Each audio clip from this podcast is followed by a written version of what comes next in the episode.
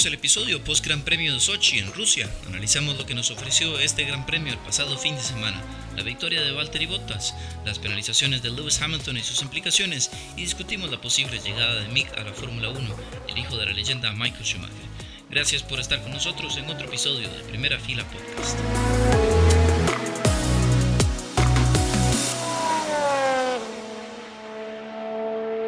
Empezamos entonces con este otro episodio, eh, ahora con el episodio posterior al Gran Premio de Rusia en Sochi, como decíamos en la previa, en este parque invernal de los Juegos Olímpicos que dio, como esperábamos, un gran premio tal vez no muy entretenido. Lo que sí fue el, un poco más entretenido fue que Lewis Hamilton no tuvo esa tan esperada victoria número 91 que le hubiera igualado al récord de Michael Schumacher y ahora deberá esperarse a Nürburgring eh, si es que en la pista alemana lo logra en, el próximo Gran Premio, más bien al contrario Valtteri Bottas entonces eh, fue el vencedor en un otro despliegue de Mercedes bastante dominante como se esperaba, eh, pero bueno, aún así una carrera no tan, no tan disputada en un escenario y en unas prácticas, digamos, que venían, que parecían que iban a ofrecer una disputa bastante fuerte en las posiciones de, del medio, ahí con los, con los otros equipos del, de la mitad del orden y en los que están inclusive peleando por el podio. ¿Cómo, cómo vieron ustedes la carrera? Bueno, yo creo que fue lastimosamente un bostezo más, otro más de Sochi, eh, y también veníamos de varias carreras muy entretenidas, entonces yo creo que el contraste también fue mucho y eso no ayudó. Eh, bonito, la victoria Botas, le recupera, aunque sea unos puntos a Hamilton en la lucha por el título, incluso Botas se dejó la vuelta rápida, que bueno, todo punto suma al final del campeonato. Aún así sigue estando muy largo, pero bueno, alentador ver eh, el resultado de algunos pilotos como Max, definitivamente Checo y también de Leclerc, que dieron una clase magistral de manejo en el, en el Gran Premio Sochi. Bueno, y yo se los, se los canté en la previa de una carrera para mí bien aburrida, la verdad. Yo no la disfruté tanto. y casi que lo más emocionante fue el drama de la penalización de Hamilton, ¿verdad? Que ahorita más adelante hablamos de eso para explicar un poquitillo. Pero bueno, di, eh, Valtteri se deja la, la carrera, eh, por dicha, porque de ahí le recortó algunos puntos a, a Luis. E inclusive yo no sé si ustedes se dieron cuenta el, el famoso mensaje de post carrera que hace, que dice Botas que eh, haciendo referencia a toda la gente que ha dudado un poco de él, que inclusive lo estábamos hablando antes, ¿verdad? ¿Será que él ha dudado de sus de él mismo en algún momento? Y de Red Bull, qué raro, ¿verdad? Un completamente polarizado. De un lado, Max eh, haciendo un, relativamente buen trabajo con el carro que, que tiene. Y por otro álbum, que esta carrera me parece que ha sido de las más malas que le hemos visto. Sí, bueno, eh, con respecto a lo de Botas, ah, exacto, a mí me da muchísimo gusto el ver eh, que aunque fuera de esta manera, pero igual que gane el Gran Premio y pues que le recarguen un poco el, la, la motivación y el, ¿cómo se dice? El, el, pues la, las ganas de, de, querer estar ahí y aprovechar eso también para callar un poco las, las críticas, que pues exacto, tal vez él, él se siente golpeado por ellas eh, y es inevitable tal vez, pero sí que, que bueno, cualquier cosa que le haga, entonces restarle puntos a, a, Lewis y tener una disputa ahí adelante del campeonato va a ser buena. Como, como diría Weber, nada mal para un number two driver, ¿verdad? Sí, sí, totalmente. y, y, bueno, Max, ahora que lo mencionas, sí, pareciera que, que acá no, no fue, digamos, tan, tan tan fuerte el Red Bull como, como para pelearle a los Mercedes, por supuesto. Yo creo que en un Mugello, tal vez en unas características como con esa pista, si hubiera podido tal vez estar un poco más en forma de eh, para pelearle ahí a los Mercedes. Eh, Mugello andaba muy bien, mientras que en Monza no tanto. Entonces como que ahí hay un poco de indicio de que tal vez va mejor, como siempre ya sabemos, el Red Bull en, los eh, circuitos de mayor downforce, como, como se ha repetido ese patrón en los, en los últimos años, ¿verdad? Sí, tal vez yo creo que eso es hasta una muestra de lo que ellos tienen que trabajar. Hemos visto recientemente a Renault que ¿verdad? Se decía al principio que el, que el fuerte de ellos iba a ser únicamente Monza y Spa, y ahora más bien los hemos visto muy fuertes de manera muy consistente en todos los circuitos. Entonces yo creo que esto es una señal para Red Bull de que es verdad la debilidad principal que tienen que trabajar. Yo creo que los motores Honda ya no son el problema que eran hace unos años y por el contrario, si no están al mismo nivel de los Mercedes, están bastante cerca. Entonces yo creo que ya lo que les falta a ellos es el carro de ellos como tal se nota que se le queda corto a Max y que de lo contrario estaría peleando ahí adelante con, con Hamilton y Valtteri. Y eso es al final lo que queremos. Queremos ver más emoción, queremos ver una Fórmula 1 que no se decida entre los dos pilotos de un equipo y más en uno que, perdonando todos los fans de Botas, es mucha la diferencia, ¿verdad? Se nota. Eh, yo creo fielmente que, que Botas estaba dudando de sus mismas capacidades, aunque él obviamente nunca lo va a admitir pero yo creo que ese mensaje de radio estaba en gran parte dirigido a él más que a sus detractores. Y, y bueno, yo de, de, eso hemos hablado. Yo, a mí Botas no me gusta mucho, nunca me ha gustado. Y yo no lo hubiera eh, firmado para el próximo año de, ser Mercedes. Yo le hubiera dado la oportunidad a Russell. Pero bueno, hablando de esa pista de Rusia, ¿verdad? Eh, de ahí curva 2, como casi todos los años, eh, haciendo estragos. Esta vez Sainz, eh, de ahí, no sé, bien amateur me parece, se fue recto al intentar irse por la ruta de escape y se voló la, la, pared y hasta ahí llegó, ¿verdad? O sea, en la segunda curva de la carrera. Sí. Y, y no sé, o sea, yo lo vi tan, no sé, como si estuviera en F4 o algo así. como si no tuviera la experiencia eh, de, con llantas frías, llantas sucias, pero... y el carro pesadísimo. Exacto. y el carro pesadísimo. Y, y, y, es que se le fue de under completamente, pero, pero muy novato. Y, y hacia el otro espectro, más bien, ¿verdad? Eh, de la experiencia, un carrerón de Pérez que me sabe riquísimo, riquísimo luego de que eh, nos dimos cuenta que no le dieron el upgrade que llevaba Force India para este año y que Astrol sí lo dejó despedazado ahí, pintado contra la pared. Eh, y de ahí Pérez consiguió este cuarto lugar que me parece que, que lo reivindica un poco y, y, hace un poco o le, le, demuestra al equipo que él es un buen piloto. Y ahí un toque de Stroll con Charles que hablando de Charles ahí de como, como para tocar un, un poco todos, eh, un poco para adelante con ese Ferrari, ¿verdad? Que yo no sé cómo milagrosamente llegó a, a, ese sexto lugar. Yo lo hubiera sancionado por el, choque, por el toque con Stroll. Em, pero yo no sé, los comisarios no, no lo pensaron así. No sé qué habrán decidido, pero a mí me pareció que estaba, estuvo un poco extraño este toque. Ese, ese toque, quién sabe si fuera para, para penalización, porque creo yo que se vio un poco como, como toque de carrera, pero al mismo tiempo, como leí por ahí una discusión, que pues en un toque muy similar, y sí sancionaron a Lewis cuando en, en el Gran Premio Esteria, pues arruinó con los chances de, de ¿verdad? Eh, en muy similares condiciones, pero sí, sí que Sí, bueno, ahora ese punto de las penalizaciones, creo que ahora podemos ahondarlo un poco más, más adelante.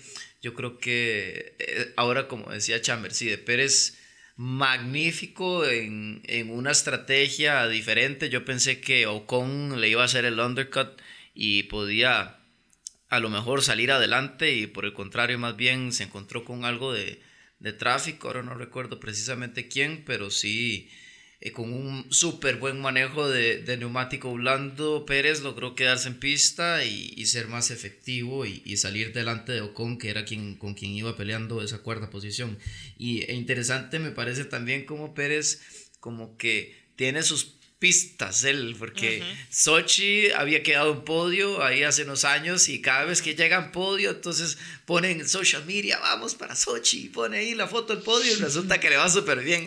Entonces, no sé, ahora vamos dentro de unas carreras para Bahrein, ¿verdad? Y ahí también tuvo podio, quién sabe si, si ahí el, Racing Point también irá, irá bien. Eh, Charles, exacto, igualmente pienso súper bien y todo el mundo lo sigue elogiando. Eh, en contraste con Fettel, pero sí.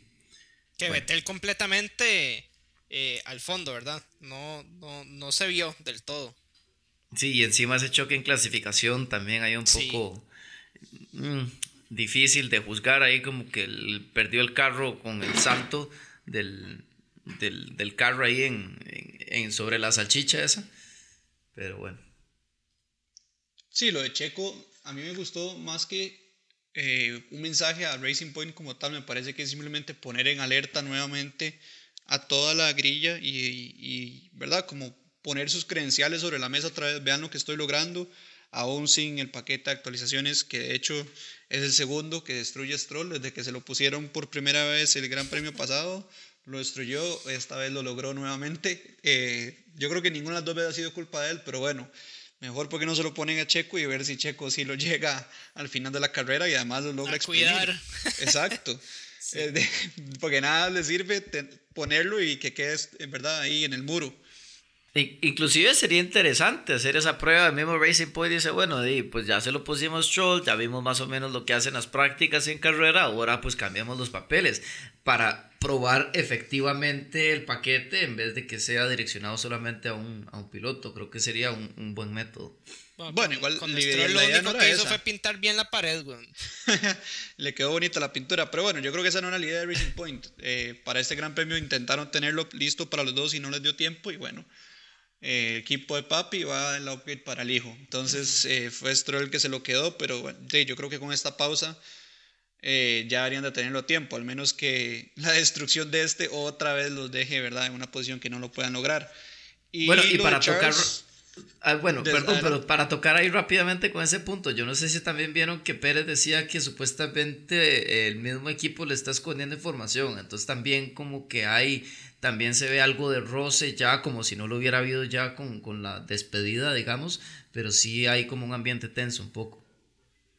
No, claro, y a ver, yo a cierto punto entiendo por qué le estarían, entre comillas, escondiendo información, especialmente si es del carro el próximo año, del 2022. Checo ya no va a ser piloto de ahí, nada gana Checo sabiendo la información porque no le va a aportar al equipo. Entonces, en todo caso, sería información que se lleve Checo a Haas o Alfa Romeo o donde sea que termine corriendo. Entonces, por ese lado entiendo lo del equipo, no sé si será cierto o no, y yo creo que tal vez Checo lo está dramatizando un poco más de la cuenta, pero es lo que es. Eh, yo creo que cualquier equipo en esa misma situación lo haría. Pero bueno, avanzando un poco a la controversia del día, tenemos la penalización para Hamilton, eh, dos penalizaciones de 5 segundos cada uno que se terminó juntando en una de 10. Hamilton la cumple a manera de stop and go en su parada en los pits en la vuelta 17. ¿De dónde es que viene esta penalización? Bueno, Hamilton en las vueltas de formación de camino a la grilla hizo dos, intentos, por así decirlo, de salida de carrera en un lugar que el director de carrera Michael Massey había dicho que era prohibido hacerlo. Entonces la FIA determinó que era una maniobra peligrosa en un lugar eh, que no ayudaba y de ahí la penalización. Inicialmente esta también llevaba una, una sanción en los puntos de la superlicencia que luego lo revirtieron y lo convirtieron en una sanción económica para el equipo Mercedes. Otro error, ¿verdad? De Mercedes, hace tres semanas vimos uno en Monza cuando Hamilton entró a pits con los semáforos en rojo. Ahora otra vez vemos un equipo de Mercedes cometiendo otro error, ¿verdad? Que estropeó la carrera de Hamilton y parece muy extraño en un equipo tan profesional que uno esperaría cualquier cosa menos cometer estos errores y menos dos de manera tan seguida en una temporada.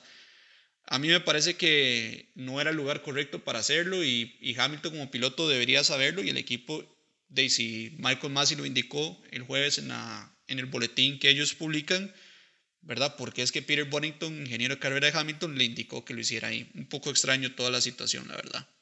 Sí, él, él salió diciendo que él en otras, en otras pistas lo ha hecho, o que lo han, lo han hecho en otras partes, pero como yo le, le explicaba, no me acuerdo a quién, de las pistas también en su fin de semana tienen, por decirlo así, su reglamento interno, ¿verdad? De, de, cosas que son específicas para cada pista y pareciera que por ahí es a donde, eh, a donde en la junta de pilotos y en el boletín que Michael Massey sacó, eh, determinaban en dónde sí lo podían hacer y en dónde no lo podían hacer. Yo, Daisy, esa es la, la ¿cómo se llama?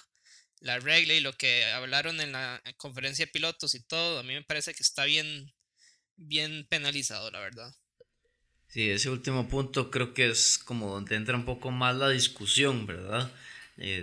verdaderamente fue eh, justa o excesiva la penalización. Eh, o sea, estamos hablando de que son 10 segundos, ¿verdad? Son dos veces 5 segundos y pues totalmente le, le, sentenció la victoria a la carrera que tenía ya puesta en, bandeja plata prácticamente. Él salió también otro punto interesante diciendo que los que él siente que los los comisarios están en contra suya y pues tuvo mucho comentario negativo ahí en social media, en redes sociales cuando cuando pues salieron esas declaraciones y la gente muy en contra de que Lewis se le ve a veces un poco como ese sentido de persecución, ¿verdad? Él siempre sale con, temas medio polémicos y, siempre le hace ver a la gente como que él se siente perseguido, ¿verdad? Y, eh, y, mucho va también de acuerdo con su tema de, de, racismo y todo este cuento. Pero bueno, al final, sí, sentencia sí la carrera. Él también intentó excusarse dando las razones técnicas de por qué lo estaba haciendo, porque pues en una pista como Sochi, que tiene una un, trayecto tan largo desde el punto de salida hasta la primera frenada, es, es, evidente que lo que quería hacer Lewis era perfeccionar la salida al máximo, practicarla bien y en un punto donde estaba ya tan engomado, pues no era una, una salida realística, ¿verdad? Para poder practicarla de forma adecuada, pero sí, al mismo tiempo... Eh, sí, un poco culpa del equipo, culpa de Lewis, principalmente creo yo culpa del equipo y que al final termina entonces sí arruinándole la carrera a, Lewis, ¿verdad? ¿Cuánto le metieron? 26 mil euros, ¿era? Algo así. 25 mil euros. Creo. puña. Pobrecitos. Yo creo que ya no van a poder llevar actualizaciones a Nürburgring. Pagan más en viaje, eso sí. ¿qué, va, ¿Qué va a costarles nada? Nada, por supuesto que no. Yo lo que quería mencionar es que al final toda esta parte de Hamilton yo creo que es parte del Lewis Hamilton Show. Él le gusta esa parte, hacerse la víctima, quitarse la presión, todo lo que él pueda para llamar la atención. Con la parte del racismo sí lo apoyo en los esfuerzos que él está haciendo, pero ya estas partes eh, ya no estoy de acuerdo con ella. La misma entrevista que les comentaba antes, que le dio a Lorenz Bareto y a las preguntas de Lorenz, que tal vez no fueran las mejores, pero aún así dijo tres palabras en cada una que al final me parece una falta de respeto. Y lo que no me gustó de la manera que lo manejó la FIA fue ese cambio de opinión. Eh, cómo es que inicialmente se dicen algo, le ponen la penalización de los puntos y después se dan media vuelta y dicen, ah, no, la verdad que fue culpa del equipo. No sé, eh, siendo el, ¿verdad? el ente regulador y que debería ser todo de una manera muy operativa, ¿verdad? Ese es el reglamento y esto es lo que dice el reglamento y simplemente toca ejecutarlo. Entonces muy extraño como un cambio de opinión de cierta manera tan radical que me parece que no los deja bien bien plantado, digamos. Sí, totalmente. Yo sí veo que fue al final error de equipo, ¿verdad? O sea, sí fue, sí fue, sí, fue al final una falta que hicieron y tal vez por eso fue que decidieron pensar un poco si meterle esa cantidad de puntos de penalización a, a Lewis. Ahí seguramente fue que vieron y estudiaron un poco más profundamente el caso para ver si si realmente merecía la pena darle tantos puntos de penalización, que en realidad creo que ese es otro tema que podríamos tocar porque Lewis se estaba quedando ya muy, muy cercano al, al tema de, es decir, al, ya la prohibición de quedar, de, saltarse una, un gran premio, ¿verdad? Entonces es, es realmente este el tema que yo creo que podríamos poner ahorita a discusión porque el mismo Vettel y Verstappen ahora salieron a comentar que les parece que es un poco fuerte de parte de los comisarios este no, no solamente de parte de los comisarios, sino este sistema de puntos eh, que pues está castigando a los pilotos y en el caso de Lewis que ya llega a 10 puntos, aún habiéndole perdonado dos, llegaron entonces a, a, castigarle con esos puntos de que prácticamente le sentenciaban. Y, e imaginen el caso de que fuera un piloto del, del grado de Lewis, digamos, a, a, perder la posibilidad de pelear por un gran premio por saltarse una carrera por culpa de esto. Eh, yo digamos como que estaba pensando que tal vez podría, al menos yo, si tuviera la potestad para estar ahí en el puesto de los comisarios o de decidir cuál sería el sistema idóneo, creo que cambiaría un poco, porque estos puntos de penalización creo que rompen un poco con la esencia de lo que son. O sea, cada vez entonces que que hay una, una penalización para el piloto, le dan puntos. Mm, yo creo que más bien sería como un, al menos la forma que a mí me gustaría, yo lo haría como, como una especie de strikes.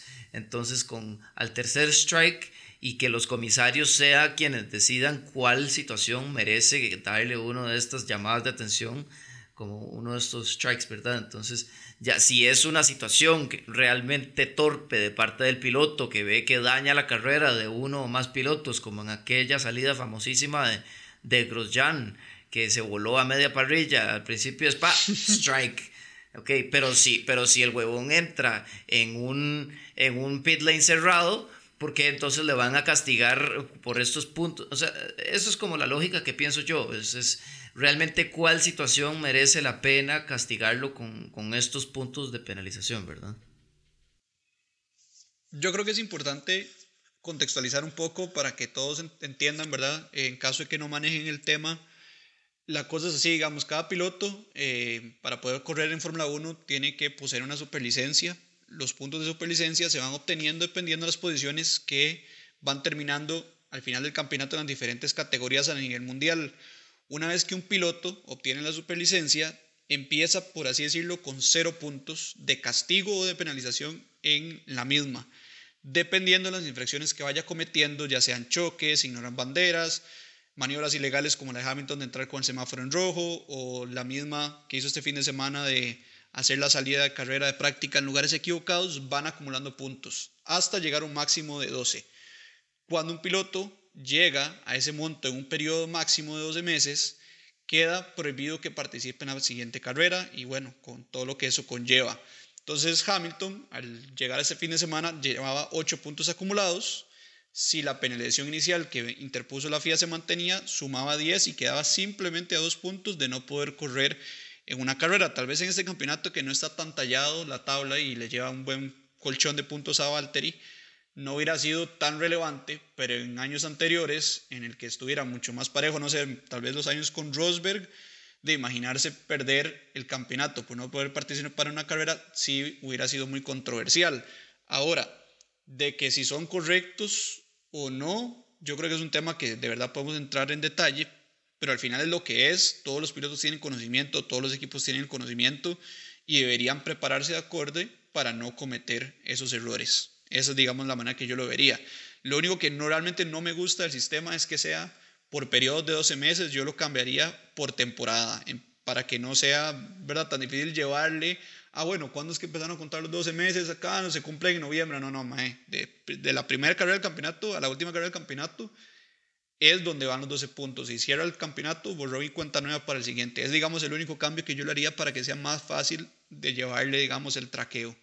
Yo, yo concuerdo con, con Felipe, digamos, yo en, en, el mundo de nosotros los mortales, ¿verdad? Es como los puntos de la licencia cuando le hacen multas a uno. Yo no he perdido ninguna, por cierto, pero bueno. Ay, qué bueno. para que no anden diciendo después. Eh, Muchachos, es, es, algo similar, es, es exactamente eh, lo mismo, ¿verdad? Eh, yo concuerdo con Felipe en, en, en, el sentido de que yo sí creo que debería de ser por temporada para no para no hacer ahí un enredo de fechas y todo, poder llevarle eh, el control a los pilotos. Em, si el sistema en este momento dice que cada uno de esos tiene puntos, de ahí Hamilton ya, ya los va sumando. Yo hubiera apostado que Grosjean se había perdido una carrera por, puntos, pero bueno, yo creo que estuvo cerquita eh, en, algún, en alguna temporada. Eh, el sistema de puntos ahí está. Yo lo que creo es que, que de ahí, eh, yo, es más, ahorita en este momento se me está ocurriendo, yo creo que, no sé si se acuerdan, una estadística que el piloto con más eh, penalizaciones en la historia de Fórmula 1 es Michael Schumacher. ¿Ah, hasta donde yo tenía entendido. Entonces. Ya, no me sabía eso. Me hubiera dicho que era pastor, porque el otro estaba viendo un video de todas las penalizaciones de pastor y yo decía, ¿cómo es posible?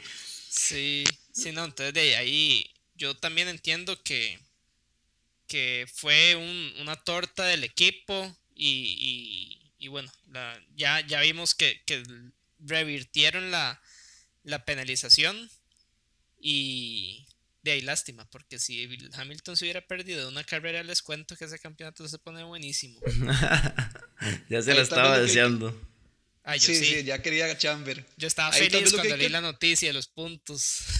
Qué mal, madre, no, no, no, no hay que hacer así. Ahí tal vez lo que hay que revisar es, de, no sé, si consideramos que, por ejemplo, la sanción de un, de, de un punto por el, el, error de la salida, digamos, de la practicar la salida de carrera es muy fuerte, bueno, entonces Tal vez la que la FIA podría hacer es revisar la cantidad de puntos que sean por sanción, no eliminarlas como tal, pero entonces que esa en vez de ser un punto sea medio punto y penalizar más esas que mencionábamos de Grosjean llevándose a la mitad de la parrilla o sí, penalizar cosas más peligrosas.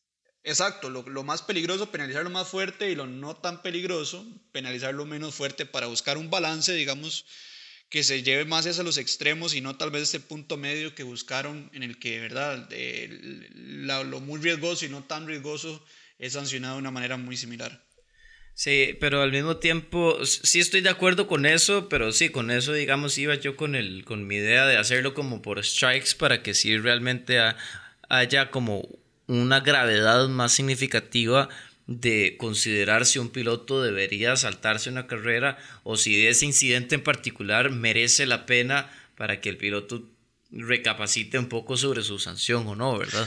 E, eso es, eso es el propósito. Eh, Lewis, estoy seguro que no va a hacer otras salidas así, pero no va a ser tan significativo como para que para saltarse una carrera por eso eventualmente. Es decir, con con este, esta sanción yo creo que ya era suficiente, así como dijo Verstappen y, y, Vettel en unas declaraciones que vi, ya la sanción propia de hacerle perder la carrera es más que suficiente y severa y hasta bastante severa para, para la falta que fue y, y, no, no habría por qué entonces ponerle o quitarle más bien puntos entonces a su superlicencia, es como no sé, un poco más redundante de la cuenta. Esa parte, sí, esa parte sí la entiendo, digamos, como llegar a perderse una carrera, por eso tal vez, ¿verdad? Suena muy, muy fuerte, pero realmente es que es la acumulación de las faltas, ¿verdad? Que es lo que hay que ver, hay que verlo de manera global, que tal vez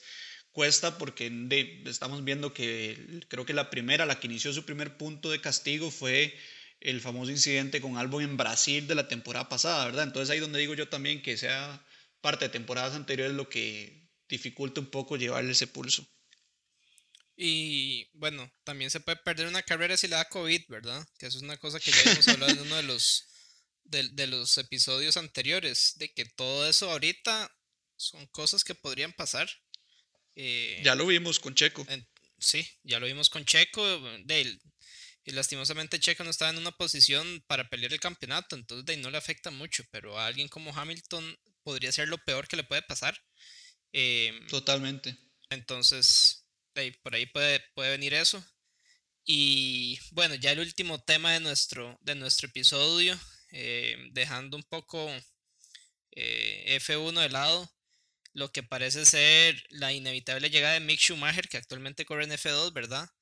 Em, de la categoría mayor, este fin de semana fortaleció el liderato eh, con un primer lugar el sábado y un tercer lugar en la carrera el domingo, ya con una ventaja de 22 puntos sobre Callum Milot, ¿verdad? Y a falta de dos carreras, que por cierto ellos no corren eh, sino hasta Bahrein a final de año, las últimas dos carreras. Entonces, bueno, en el caso de Fedor, las últimas cuatro carreras. Em, pero bueno, después de un inicio de temporada más o menos ahí donde no le fue tan bien, ¿verdad? Ha ido eh, convirtiendo el ritmo eh, de, de, práctica y clasificación a podios y victorias. Y le guste, eh, o, o, o, ¿cómo se llama? Al que no le gusta, de ahí, este, este Maya ha sido más constante de todos. Y sí hemos visto, digamos, carrerones de otros pilotos y todo. Em, pero yo creo que Mix está afianzando a quedarse campeón en Fórmula eh, de, de, F2, ¿verdad? Y bueno, yo no sé si acuerdan que los que quedan campeones no pueden correr F2 el próximo año, que fue lo que le pasó a Nick de Debris. Entonces. Y Gasly.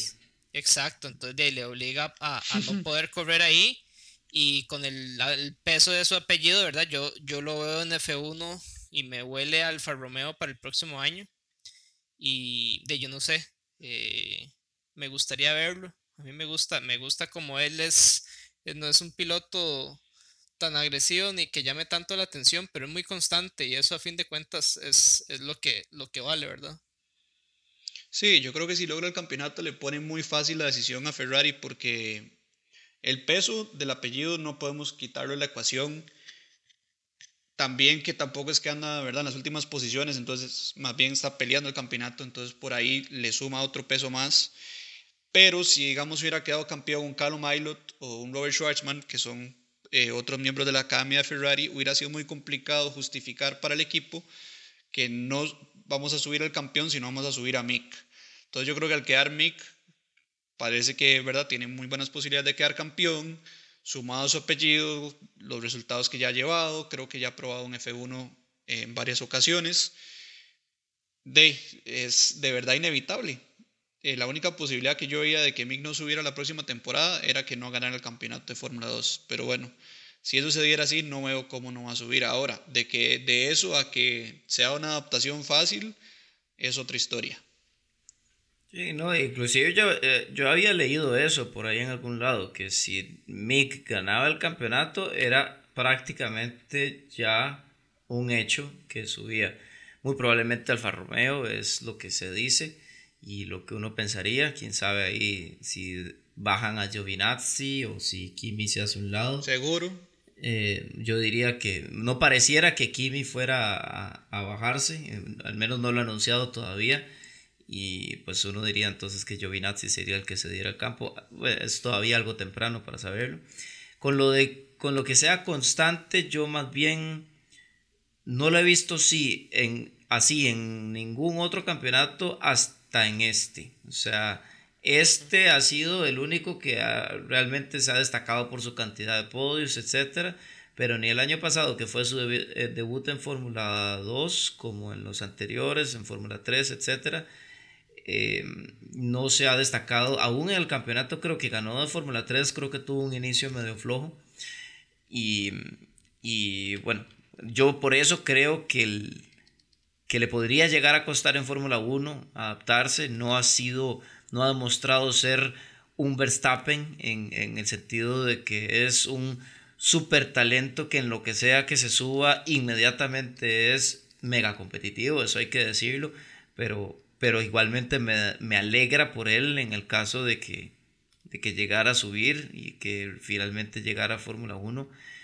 Va a ser difícil para él, obviamente, el llevar el, apellido y el llevar la atención que le van a estar poniendo y sobre todo en algún momento en el que no vaya a, a rendir, estoy seguro que lo van a acribillar en la prensa, etcétera, y eso deberá ser bastante difícil. No sé si inclusive como dato curioso ustedes saben que, que él cuando estaba en su época de karting, su padre todavía le apoyaba, iba a las carreras, etc.